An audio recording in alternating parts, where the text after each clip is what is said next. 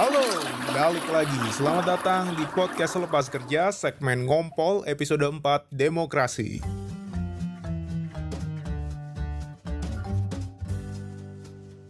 Oke, apa itu demokrasi? Hmm, salah satu definisi yang paling populer dari demokrasi itu keluar dari mulutnya Abraham Lincoln ya. Pemerintahan dari, oleh, dan untuk rakyat. Ya, betul. Sederhananya demokrasi itu pemerintahan yang kekuasaan tertingginya ada di rakyat. Jadi tujuan pemerintahan itu untuk melayani rakyat, bukan orang lain, misalnya pemimpinnya doang gitu, enggak. Dulu, dunia ini kan didominasi oleh kerajaan-kerajaan ya. Bahkan negara aja tuh waktu itu belum ada. Di kerajaan itu sumber kekuasaan atau let's say kekuasaan tertinggi itu ada di raja. Dan segala kebijakan kerajaan ya untuk mempertahankan kekuasaan raja. Sementara rakyat itu ya tinggal nurut-nurut aja, jadi boneka lah istilahnya. Kalau dapat raja yang bagus ya alhamdulillah, kalau dapat yang ngeselin ya apes gitu, rakyatnya sengsara. Nah, sejarah demokrasi itu yang paling awal tercatat itu di Yunani sekitar 2500 tahun yang lalu. Muncul pikiran waktu itu untuk mencari alternatif gimana sih sebaiknya pemerintahan itu berjalan. Soalnya mereka agak-agak trauma nih kalau kekuasaan itu dipusatin ke satu orang atau satu institusi aja, biasanya tuh jadinya malah nyangsarain, bukannya bikin enak. Akhirnya diuji satu sistem namanya demokrasi. Nah, untuk ngambil kebijakan dalam satu masyarakat, ya masyarakat yang ditanya maunya apa. Misalnya ada wacana mau bikin sumur, ya penduduk kotanya itu dikumpulin, dikasih rencananya lalu diperdebatkan. Ujung-ujungnya mereka voting, setuju apa nggak bikin sumur? Kalau bikin sumur, kayak gimana sumurnya? Nah, akhirnya sistem yang kayak gini nih yang bertahan selama beberapa ratus tahun, walaupun kemudian tuh bubar ya.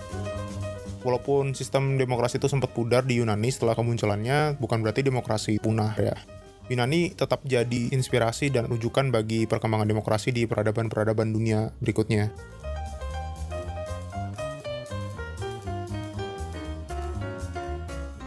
Oke, okay, kalau kita ngomongin demokrasi pasti nggak jauh-jauh dari pemilu. Tapi apa iya demokrasi itu sama dengan pemilu? Atau apa iya demokrasi itu bisa disederhanakan jadi pemilu? Hmm, saya jadi ingat nih salah satu dosen dulu waktu saya kuliah yang mencoba mendobrak pemikiran itu. Jadi demokrasi itu nggak sesimpel pemilu. Ada setidaknya tiga elemen penting deh dalam demokrasi. Mau tahu? Ya mau nggak mau dengerin aja ya. Tiga elemen pentingnya itu yang pertama hak asasi manusia alias HAM, yang kedua partisipasi, yang ketiga kontestasi. Kita telisik satu-satu ya.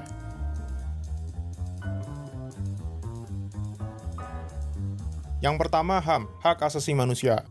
Hak asasi manusia itu adalah hak yang kita dapatkan karena kita manusia.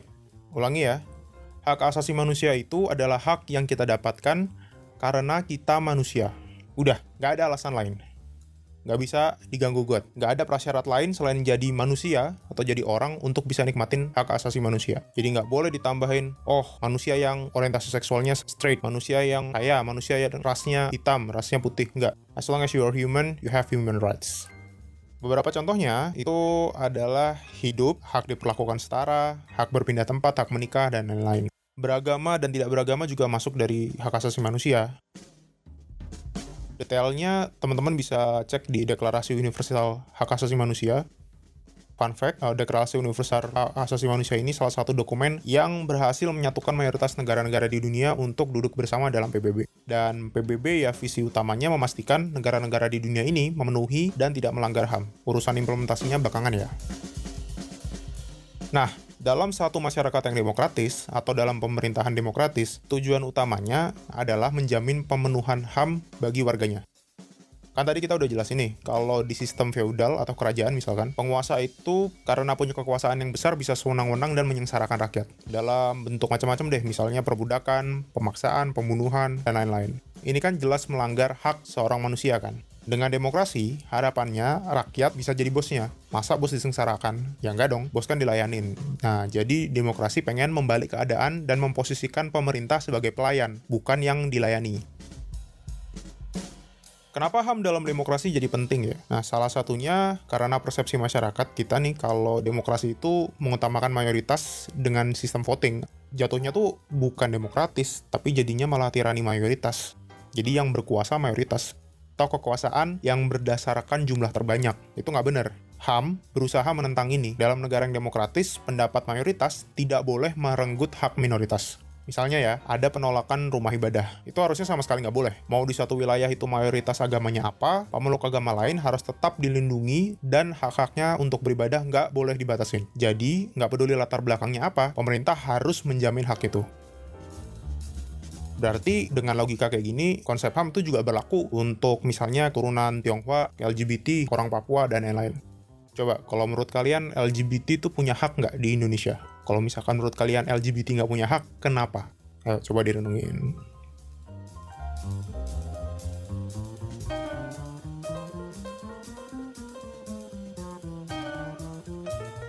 Nah, elemen penting kedua dari demokrasi itu partisipasi ya. Partisipasi itu maksudnya rakyat punya hak dan kesempatan untuk ikut dalam proses pengambilan keputusan di suatu negara lewat berbagai cara.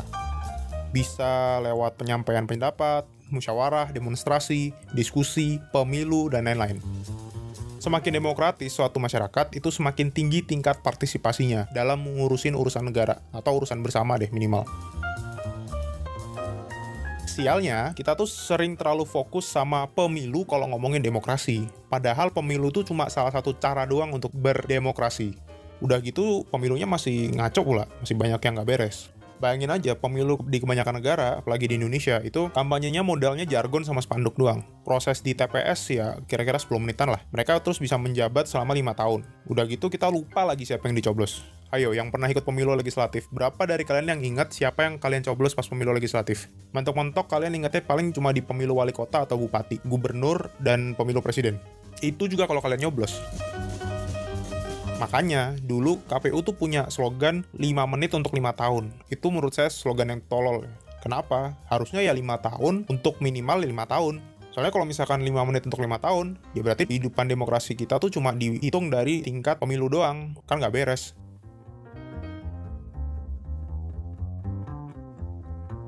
Mental yang election oriented ini sebenarnya mengerdilkan demokrasi banget. Semua fokus ke pemilu dan lupa ngadu. Coba, Kapan terakhir kamu dengar ada orang yang punya keluhan terus datengin parpol atau DPR atau pemerintah supaya aspirasinya didengar dan bisa jadi input bagi kebijakan? Ada nggak contohnya? Ya ada, tapi nggak banyak.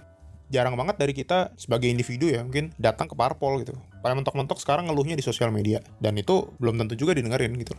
Kalian bersaing dengan jutaan orang lain yang punya akses ke sosial media dan mengeluh hal-hal yang berbeda-beda.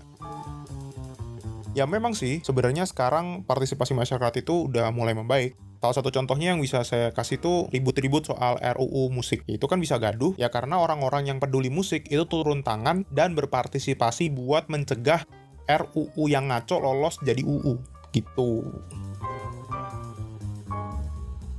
Kalau RUU musik ternyata bisa sengaco itu, gimana dengan RUU yang lain? Atau mungkin gimana dengan undang-undang lain yang sudah sah di negara kita? Jangan-jangan ngaco. Nah, terus peran kita untuk mengoreksinya apa? Ya, kita harus berpartisipasi untuk membenahi keadaan kayak gitu. Oke, elemen penting ketiga itu kontestasi. Gini, kontestasi dalam demokrasi maksudnya mirip lelang jabatan lah. Ini sederhananya ya, jadi semakin demokratis, semakin terbuka peluang orang biasa untuk menduduki jabatan publik. Lihat deh, pas zaman Orde Baru, itu kan nggak semua orang bisa jadi wali kota, gubernur, apalagi presiden. Nggak ada kesempatan bagi orang biasa untuk bisa bertarung memperebutkan posisi-posisi itu. Kalau mau jadi gubernur ya kamu harus dari TNI atau dari Golkar, no other option. Beda nih sama era reformasi. Di era reformasi kan, ya secara teori, semua orang punya kesempatan. You can climb your own ladder kamu bisa naik tangga sendiri untuk mencapai tujuanmu. Kita bisa lihat nih dari banyaknya pemimpin daerah dan nasional bahkan yang datang bukan dari latar belakang elit atau dari keluarga elit. Bahkan tukang ojek aja sekarang tuh bisa jadi caleg. Bukan masalah tukang ojeknya bakal menang atau enggak ya, tapi orang biasa kayak tukang ojek diizinkan dan bisa bertarung untuk jadi satu pejabat publik. Kenapa kontestasi itu penting? Karena kontestasi itu memastikan perpindahan kekuasaan berlangsung dengan damai dan adil. Kalau gak demokratis, asal gak suka sama pemimpin, bisa dikodeta. Dan gak sedikit loh, kudeta di dunia ini, bahkan di Indonesia juga, bisa sampai bunuh-bunuhan. Tapi kalau di demokrasi, setiap perpindahan kekuasaan ada mekanismenya. Ya misalnya pemilu. Bayangin aja sekarang kalau misalkan presiden diganti tidak dengan cara pemilu. Ya pasti bakal runyam, semuanya bakal tendang-tendangan untuk jadi presiden. Tapi sekarang kan kalau misalkan mau jadi presiden ya ada mekanismenya. Kalau nggak suka sama presiden sekarang ya tunggu sampai dia masa jabatannya berakhir terus tantang di pemilu gitu. Oke, tadi kita udah bahas tiga elemen penting dalam demokrasi, yaitu HAM, partisipasi, dan kontestasi. Sekarang kita ngomongin nih, gimana performa negara-negara di dunia dalam berdemokrasi.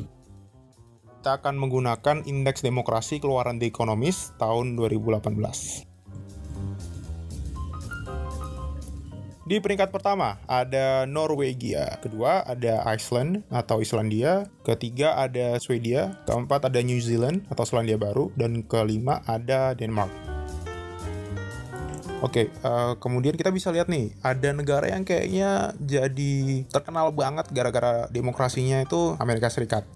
Di peringkat berapa ya Amerika? Amerika Serikat tahun 2018 itu menduduki peringkat ke-25. Dia ternyata nggak atas-atas banget, bukan yang terbaik di dunia. Terus kita lihat tetangga kita yang paling baru, Timor Leste, itu ada di peringkat 42. Terus tetangga kita yang sering berantem kalau urusan bola, Malaysia ada di peringkat 52. Dan Indonesia sendiri ada di peringkat berapa? Peringkat 65. Di bawah kita persis ada Singapura dan Romania. Jadi Singapura sama Romania skornya sama menduduki peringkat 66. Thailand, tetangga kita juga itu ada di peringkat 106. Nah, untuk peringkat paling bawah, paling bongsor itu ada Suriah, peringkat 166 dan 167-nya dihuni oleh Korea Utara.